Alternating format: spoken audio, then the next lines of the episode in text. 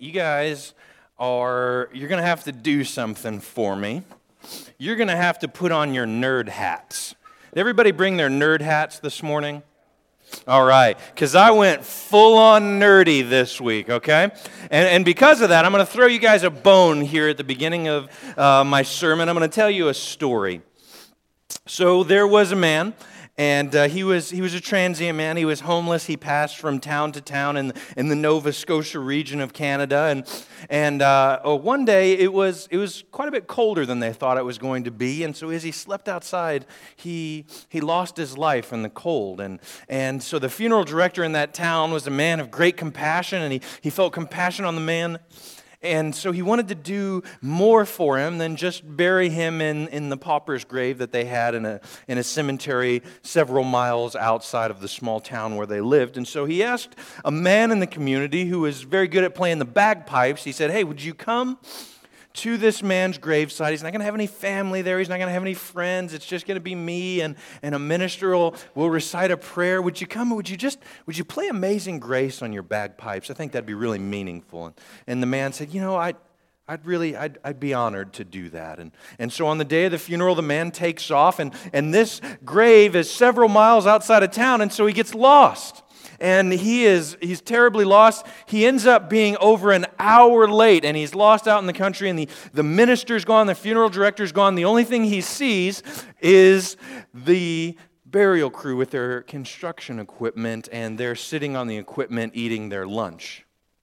And he says, Well, I, you know, I told the funeral director that I'd do this. I'm a man of my word, so I'm going to play. So he gets out his bagpipes and he begins to play and he's playing the song, and he notices that the gentlemen sitting on the tractor are getting really into this. They think it's beautiful. And, and he notices he begins the second verse, they begin to have tears in their eyes. And so he said, Man, this is, this is really making a difference. Maybe this is why I was supposed to play for these guys, because it's going to make a difference in their lives. And so he starts playing even harder. It's the best rendition of his life. By the end of it, he has tears running down his eyes, and those gentlemen have tears in their eyes. And as he finishes the song, he looks at them and they share a brief look. And he wonders, well, should I go over and say something? Or should... And he just couldn't figure out what to say, so he just packed up his bagpipes and he went home. And as the gentleman was walking away, one of the gentlemen on the tractor looks to the other and he says, Have you ever seen anything like that? And the guy looks at him, and he says, I have been in the septic installation business for 25 years, and I've never seen anything like that. Hey, we're in a series called Room for Doubt, and I want to tell you this morning that sometimes it is appropriate to have a little bit of doubt. That bagpipe player should have doubted that he was in the right place. And so, if you have doubts this morning, we want to welcome you. We want to say that's okay. Let's address those doubts together and let's come to a God honoring answer to those doubts. All right? This series called Room for Doubt. We're saying it's okay if you have some doubts, if you have some questions. It's okay if you have those doubts. It's not okay to ignore them. If you leave those challenges unaddressed, what they're going to do is they're going to fester in your mind. And before you know it, waves of doubt are going to start affecting your entire spiritual life, not just that one question you had. You won't know whether to believe this or whether not to believe that. You're not going to feel comfortable talking to somebody about that doubt. And more importantly, if you have doubts that go unaddressed, you're not going to feel comfortable talking to anybody about the faith that you do have. So we're saying this week, we're saying this month, that it's okay to have doubts. It's not okay to ignore them. So, over the next six weeks, we're going to be asking some tough questions. We're going to be asking some tough questions that maybe you face, or just as important, maybe somebody that you care about faces those doubts. And we're going to start our series with this question Can I trust the Bible? Can I trust the Bible? The reason we're going to start our series with this question is because we're going to use the Bible if we come out in the affirmative this week right, if, if we say yes, we can trust the Bible. If we leave this week with the affirmative, we're going to use the Bible to help answer the rest of the questions that we'll have over the next five weeks. So we've got to start with can I trust the Bible? And, and to be intellectually honest this morning, something, there's something that I can't do. I can't open up my Bible to 1 Timothy chapter 3, verses 16 and 17, right? Uh, which is a good Bible verse. It, it says that it, it says that all scripture is profitable or is inspired by God and profitable for teaching, for reproof, for correction, for training in righteousness, so that the man of God may be adequate, equipped for every good work. I can't say, see, the Bible says trust the Bible. That'd be easy, but to be intellectually honest, I can't do that. So we're going to look at some Bible this week, but I'm not going to approach it from that direction. We're not going to have a primary text where we launch from. We're going to answer that question um, in the form of apologetics. So we're going to defend our faith. And like I said, I'm going to be full on nerdy this week, and I'm not apologizing for it, I'm just warning you. Okay, so can I trust the Bible? We're going to answer four common objections that people have to the Bible and thus to people of faith. And the first one is this the first challenge is this the New Testament was written too late to be reliable history. Maybe you've heard this before. People are going to say, Didn't you know that the New Testament wasn't even written until a century or two after these events took place? During that period, during that century or two between the events and the writing, there were all kinds of legends and myths that crept in, all kinds of misinformation. So you really can't take the Bible very seriously because it was written too far after the events actually happened. And you know, if that were true, if the gospel records of Jesus had been written a hundred or two years after Jesus walked the earth, that would bother me. But it isn't true. This claim has been refuted over and over again, but that doesn't stop people from bringing it up. Let me, let me share some facts with you. The events recorded in the Bible are primarily based on direct eyewitness testimony. Everybody say eyewitness. Yeah. What's the best kind of testimony? Yeah. If you are a detective and you are looking for somebody to help you solve a crime, who do you want to find? The Bible, the events recorded in the Bible are based primarily on direct eyewitness testimony. For example, the Apostle John, he wrote the Gospel of John uh, and then the three epistles to John, 1st, 2nd, and 3rd John, and then the book of Revelation. He makes it very clear that they were writing based on eyewitness testimony. Here's how he starts 1 John in chapter 1. That which was from the beginning, which we have heard, which we have seen with our eyes, which we have looked at and our hands have touched, that's what we proclaim. They are eyewitnesses to the events that they are recording. Other parts of the New Testament are, are compiled by writers who got their information from direct eyewitnesses. Um, people like Luke, he was a physician. He wrote the Gospel of Luke and the book of Acts. Luke wasn't there for those things, but he interviewed people who were there.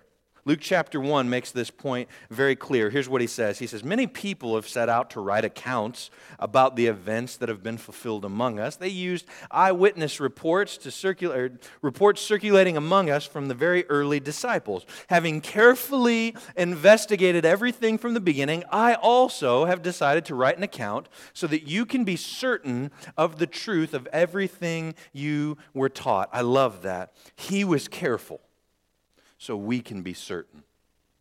Okay? That's Luke chapter 1. He was careful as he did his history, as he did his research. He was careful so that we can be certain.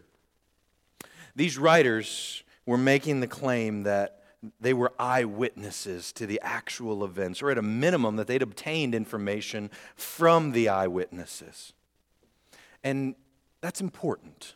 That gives them credibility historically, and it gives them credibility as they were speaking. By the way, there, there are accounts that, that, that original question we asked, they weren't written down until later. That's not true. The accounts were written down very early. Soon after the events, they were chronicled and, and easily within the lifespan of the people who walked with Jesus. So the accounts were written down early. Fact, it's now widespread, or it's widely accepted, even among skeptical historians and skeptical theologians, that the four Gospels Matthew, Mark, Luke, and John were all written within the first century. Within the first century. That's when the Gospels were written. And, that's even among skeptical theologians. They all believe it was written within the first century. I'm going to take it a step further. New Testament scholar Craig Blomberg explains that the book of Acts, which was written by Luke, it ends apparently unfinished. Paul is a central figure in the book, and he's under house arrest in Rome. Uh, and then that's where the book abruptly halts. We don't know what happens next. What happens to Paul? Well, we don't find out. It's probably because the book was written before Paul was put to death. That means that the book of Acts cannot be dated any later than AD 62. All of a sudden, we're getting a little bit closer to that year 33. That means, Blomberg continues, that, uh, that Acts can't be dated any later than AD 62. And once we've established that, we can move backward from there. Since the book of Acts was part two on the Gospel of Luke, well, guess what was written before 62? The Gospel of Luke all of a sudden we're getting even closer to 33, right? These things were written very, very close. Mark, even earlier, by the way. Uh, I, I date the Gospel of Mark to the mid 50s all of a sudden we're getting closer to 33. So if Jesus was put to death in, in 33, we're talking about a maximum gap, even among people who are skeptical, of 30 years between the events and the historical writing. In, in historical, ter- in historical terms, that's just a news flash. Okay, that is that fast. The Gospels were written so quickly. Now, I, I, I want to I want to take just a, a moment here and, and, tell you that 30 years in Bible time is, is, not very much. In historical time, it's not very much. I want to tell you about a few things. We'll go back uh, a couple of years. Um, well, you know what? We'll even go back a little bit further than 30 years to 1977. A couple of important things happened in 1977. The first Star Wars film came out. Okay? Uh, Apple released the Apple II computer.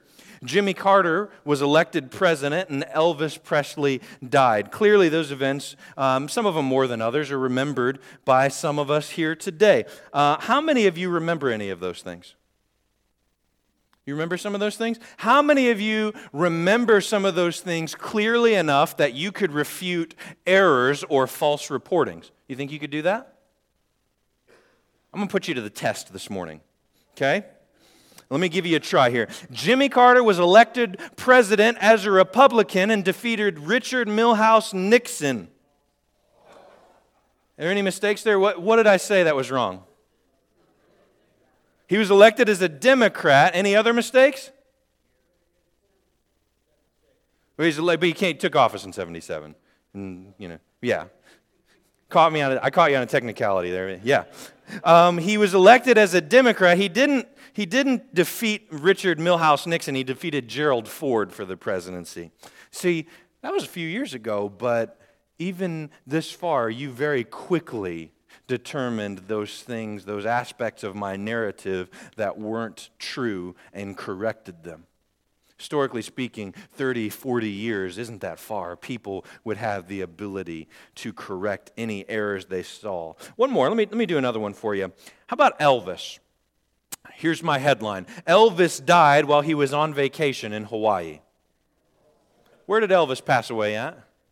Yeah, he passed away at his home in Graceland in Memphis. See, we know about these events. We know about these events. If somebody today tried to rewrite history and tried to rewrite those events, it'd be quickly detected and refuted. But this is important. We have no record of any contemporaries of the New Testament writers who, do, who disputed the facts that were written in the New Testament that we have. We have no records of anyone disputing what we write or what was written in the New Testament. New Testament books were written very close to the events that they describe, and we can have confidence about the records that were recorded there. So I want you to lay that first doubt to rest. The Bible was written too late to be historically accurate? I don't think so. It was written well within the lifetimes of the eyewitnesses, and we can be confident that what's recorded is what happened. Here's the second challenge I want to talk to you about this morning. The Bible's full of myths and stories of miracles that, that can no longer be believed by thinking people. Hey, you've probably heard some variation of this challenge in the past, but I want to I want to talk to you about that a little bit, okay? Because in, I don't if these are doubts that you have, I don't want to I don't want to diminish your doubt. Okay, I just want to answer based on the knowledge that, that I have and the convictions that I have of the Bible. Somebody might say the, uh, the Bible is full of claims about ancient prophecies, about virgin births, about divine miracles, about people walking on water and rising from the dead. We now live in an age of science, and we can't accept these superstitions anymore. But you might ask, well, have you investigated the evidence, where it goes? Usually you're going to get, well, no, I haven't done that. I just believe that. I just, I just believe that, but I haven't investigated. You see what they're doing, though?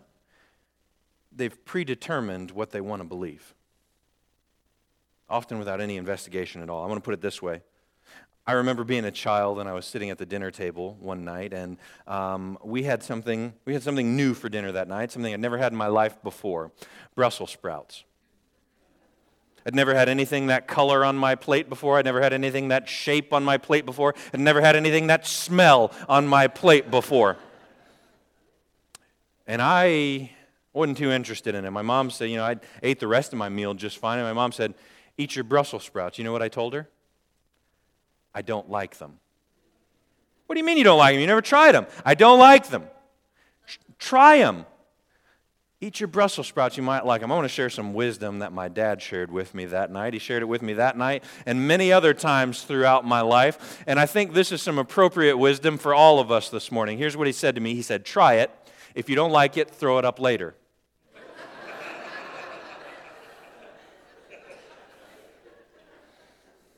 I might paraphrase what he said just a little bit, but it's not a bad way to approach the Bible. Here's how I'm going to paraphrase my dad this morning Don't dismiss the Bible before you investigate the Bible. Don't dismiss the Bible before you investigate the Bible. I realize there are a lot of amazing claims in the Bible. There are a lot of amazing stories. There are a lot of miracles in the Bible that skeptics are going to have a hard time swallowing.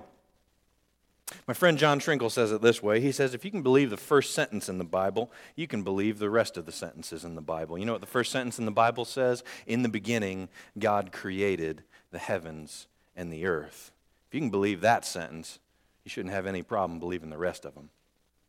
We need to challenge those who doubt to be more open minded, to pay attention to the testimonies of the eyewitnesses who were actually there, to look at the evidence, and to have the courage to follow the evidence wherever it leads. What evidence is there? Well, there's a lot of Bible prophecy there's a lot of Bible prophecy that's going to point us to the reliability of the Bible. Isaiah 53 predicts the suffering of Jesus. It predicts that, that Jesus would suffer for our sins, that he would be pierced for our iniquities, and that was written 700 years before it actually happened. Psalm 22 is written about a thousand years before the time of Christ, and it describes the suffering in great detail. Read Psalm 22. You'll be shocked at how great the detail is that describes the suffering of Jesus as a thousand years before Jesus died. Micah 5, chapter 2, predicts again, hundreds of years before the, before the time of Jesus' death, that he would be born in a, in a town called Bethlehem, just as it happened several hundred years later. See, these words were written hundreds of years before the life of Jesus, and they're fulfilled perfectly in the life of Jesus. It leads us to one point the Bible's trustworthy. The Bible's trustworthy. Now, uh, I've not encountered too many people that have had problems with Bible prophecy. They speak for themselves. I have talked to many people that have problems with miracles. So I want to talk a little bit about miracles this morning. And here's the, the common objection that I get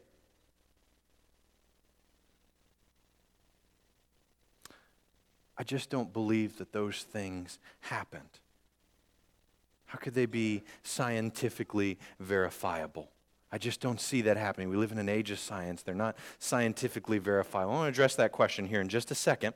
Um, but first, I want to I want to just make an interesting note, historically speaking, okay? Um, Jesus had a lot of enemies. Does anybody believe that in his life? Jesus had a lot of enemies, right? You don't get crucified without having an enemy or two. And, and it's interesting to me that all of these stories circulated about Jesus performing these miracles. None of his enemies ever said, No, it didn't happen like that. Instead, they tried to catch him on a technicality. They'd say, Yeah, Jesus, you healed a man with a withered hand, but you did it on Sabbath. And so, as they try to accuse him for doing it wrong, they are at the same time acknowledging that it really happened. And that's so interesting to me that none of these events in Jesus' life are disputed because of what he did. They're disputed because of how they think he did it wrong in the Jewish religious system. So fascinating to me. So, common objection. I want to go back to this common objection. We can't verify these things. We can't verify that these things are possible scientifically. You know how I want to, you know how I love to answer that question? Of course you can't. Of course you can't. They're called miracles. If we could verify them scientifically, there wouldn't be miracles anymore. A miracle is something that exists outside of the natural order of creation. If it's scientifically reproducible, it would no longer be a miracle. And I'm not interested in serving a God that people can reproduce in a laboratory. Of course, you can't reproduce the miracles of God. It's not scientifically doable because it's an action that is outside of the natural order of creation. But I do want to correct something here. A lot of people will say that, well, I, I, will believe a miracle when I can see that it is scientifically verifiable and we hold the Bible to this standard of scientific scrutiny. We see once we can see that this is possible, then we'll believe it as truth. The fact of the matter is, that is not the only burden of truth that exists in the world. So let me, let me challenge you with something. Let me challenge you with something. Prove to me today that Abraham Lincoln lived. You, you probably, that's doable, right? Raise your hand if you believe Abraham Lincoln lived. Okay? Prove it to me. Sure, you could go dig up some bones and get a DNA test, but you're not going to do that. You're going to point me to documents that he wrote. You're going to point me to his memoirs. You're going to point me to his childhood home. You are going to point me to historical evidence. Scientific proof is not the only burden of proof that exists scientific proof is not the only one that matters. Historical proof carries a lot of weight, and the Bible can hang historically. And let me, let me do another one with you in case you're, you're still kind of lost on this subject. And you're going, well, well, we don't live our lives based on historical proof. We live our lives based on scientific You live your life based on historical proof. Let me give you two examples of this. Prove to me scientifically that the pilot of your plane is going to land it. You're not going to do that scientifically because if you run an experiment, you're the experiment. Okay? You can prove to me historically that the pilot of the plane is going to land the plane. Okay? He's, he's flown uh, 1,208 flights and he's never had an incident. He's always landed smoothly. You can prove it to me historically. Prove to me scientifically that the surgeon who's going to operate on you is going to do it effectively. You're not going to prove to me scientifically that he will complete the procedure. You're going to prove to me historically that he'll complete that procedure. Well, he's operated 36 times and he's never lost a patient on the operating table. Uh, 29 of those people have had no complications, four of them have had further complications. You're going to prove to me historically. You're going to prove to me historically that that surgeon is competent, that that pilot is competent, that the Bible is competent. We have to trust the Bible historically, and guess what? The Bible's the most historically accurate. It's the most historically sound ancient document in the history of the world. If you're looking for something historically sound, the Bible is at the top of the pyramid. I'm going to bore you with a couple of facts over the next few minutes, okay? Um, many of the Bible stories have been confirmed by secular historians.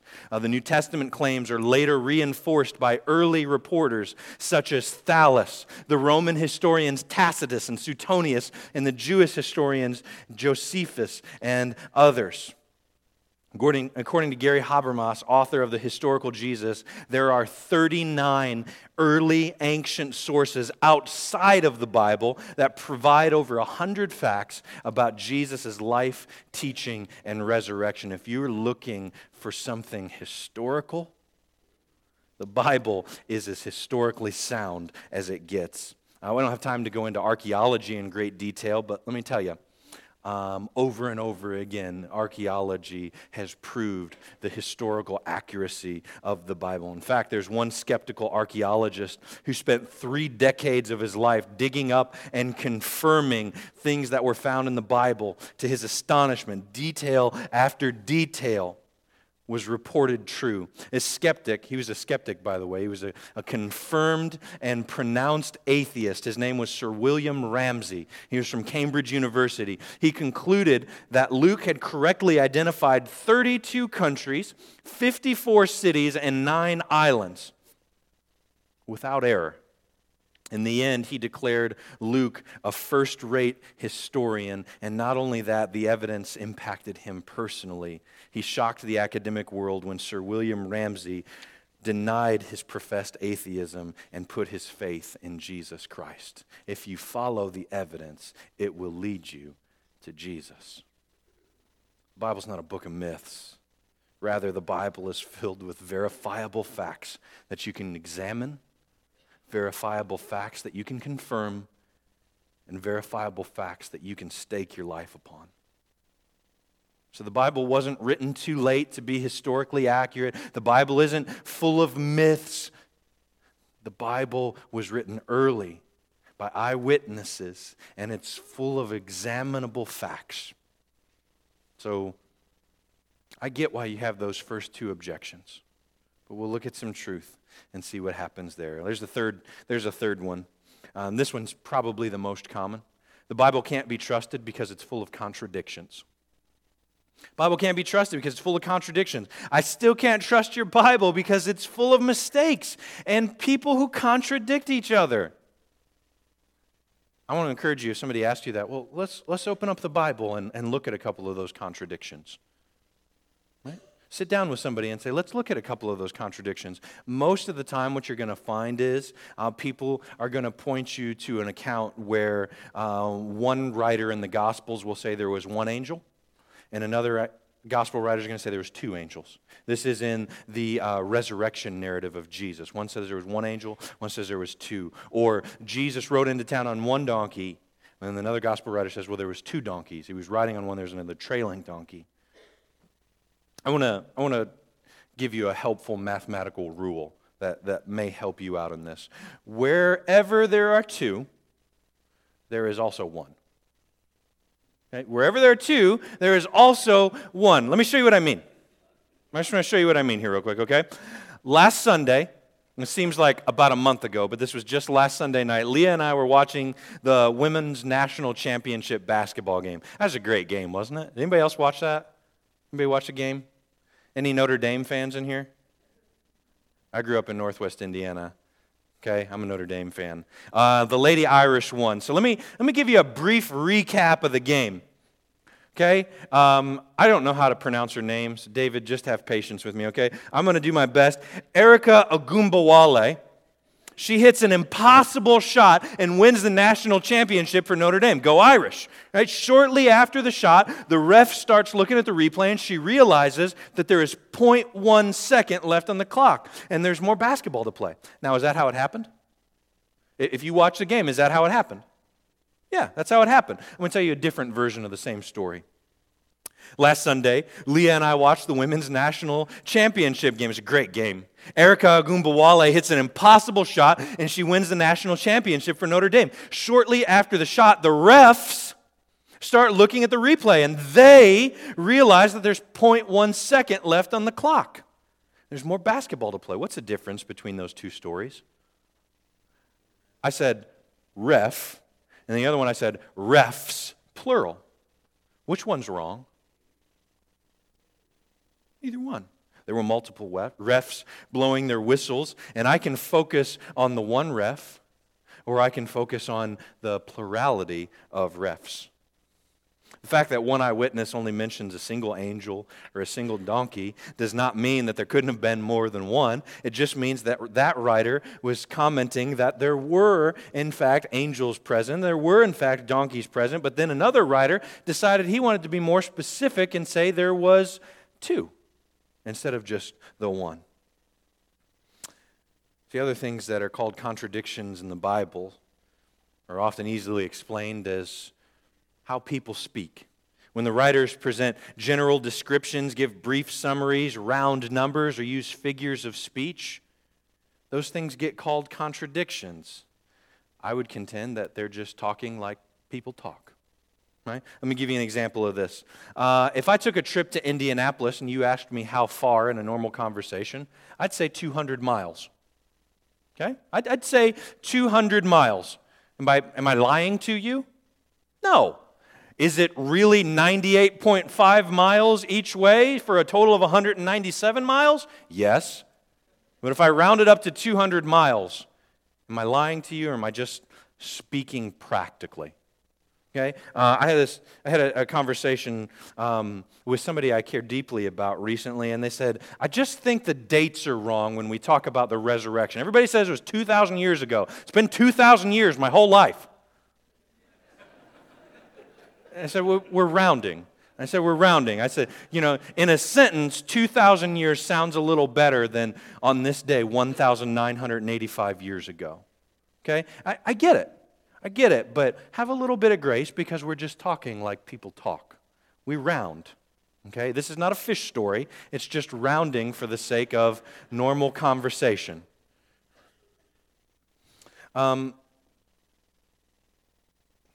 I do want to acknowledge, though, that, that not every detail is easy to harmonize.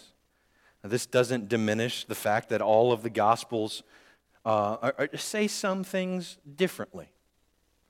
But I want you to focus on something.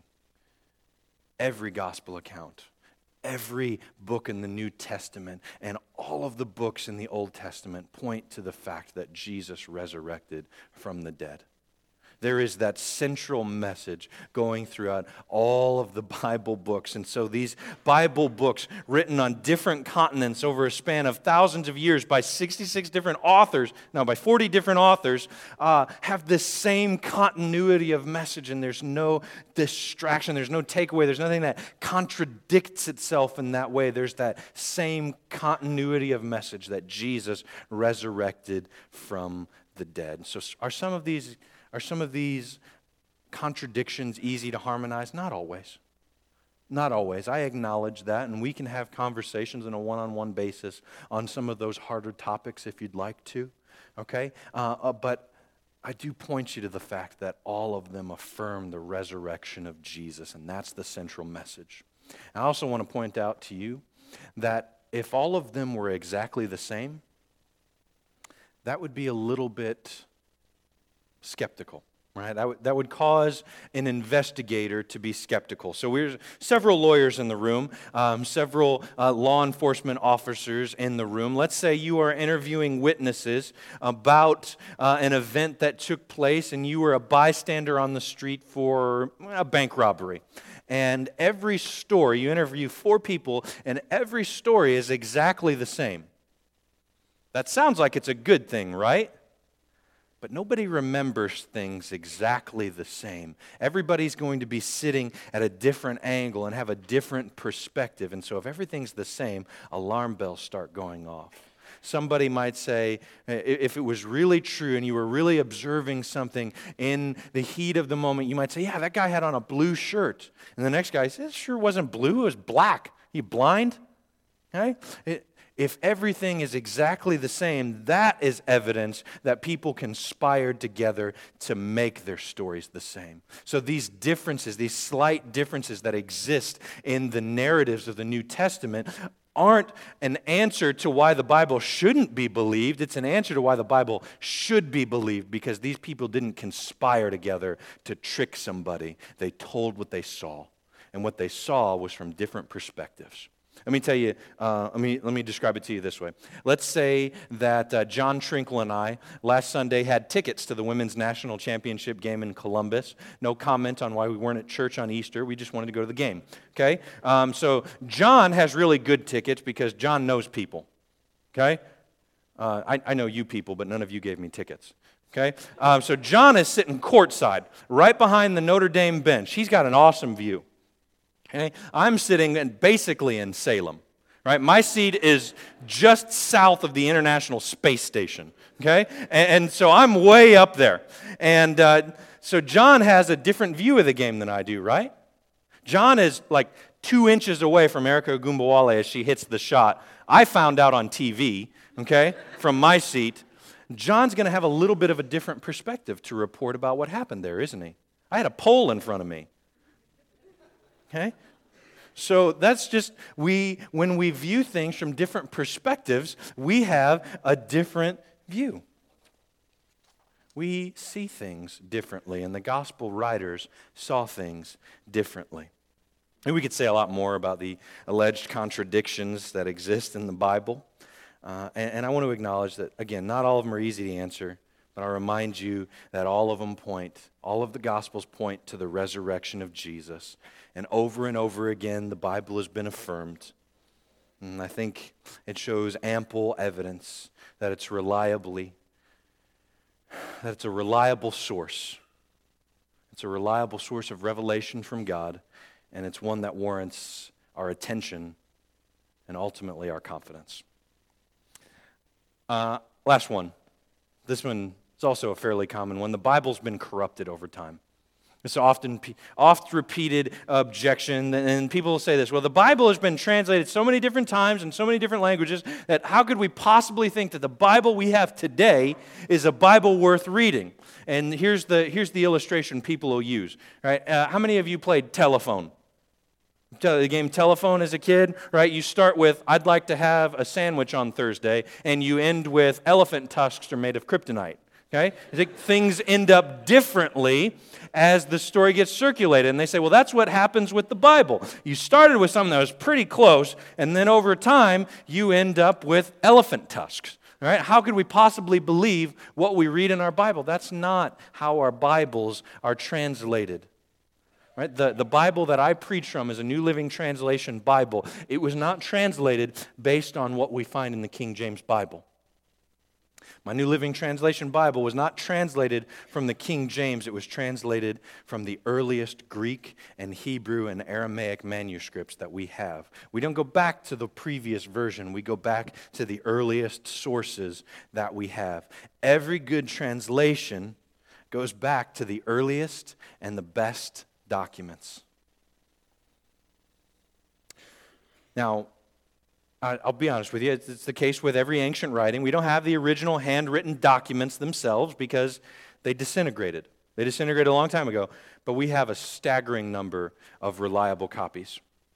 We have a staggering number. Daniel B. Wallace says that the average classical author uh, has a literary remains of about 20 copies. That is the average um, famous literary author from classic period. They have about 20 copies, and we consider that solid evidence. You want to guess how many copies of the, of the Greek manuscripts that we have? It's not 20, it's more. It's about 5,800. We're basing our evidence on the New Testament on 5,800 copies when 20 is considered historically accurate and reliable. Dr. Wallace goes on to explain we have a thousand times more manuscript data from the New Testament than we do the average historically accepted Greco Roman author. Not only that, those other sources are often no earlier than 500 years after the original document was written. 20 copies from 500 years after the original document was written is considered historically reliable. We have 5,800 documents from as close as 30 years. Well, we don't have them 30 years after, but um, about 150 years after we have our first documents.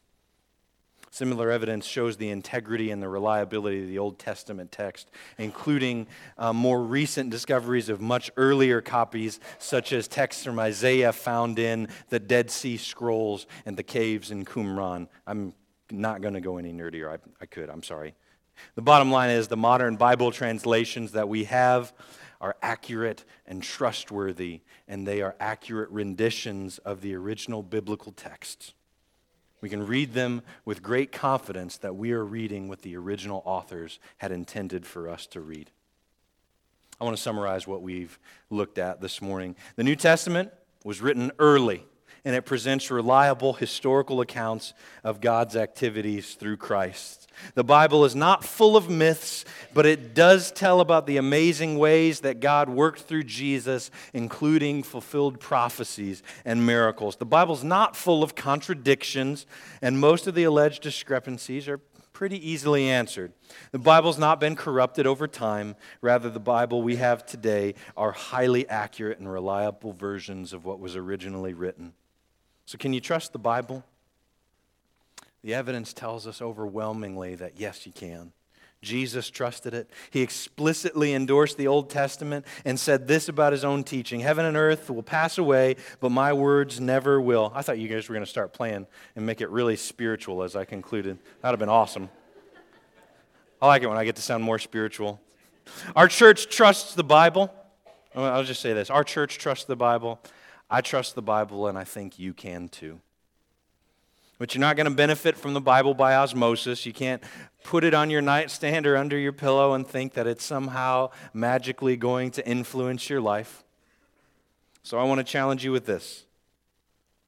This week, pick up your Bible and read it for yourself. I think the Gospel of John is about the best place to start reading the Bible anywhere there is.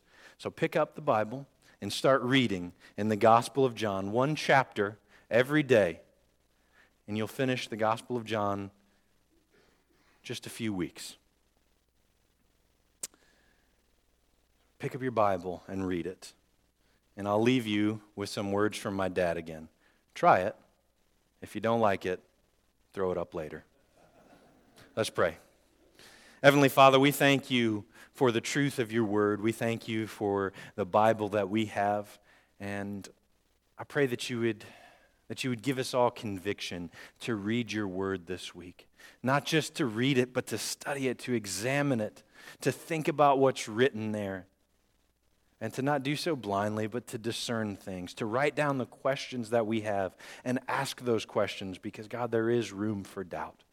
And God, I pray that the words that we read in our Bibles this week will change our lives for your glory. We pray this in Jesus' name. Amen.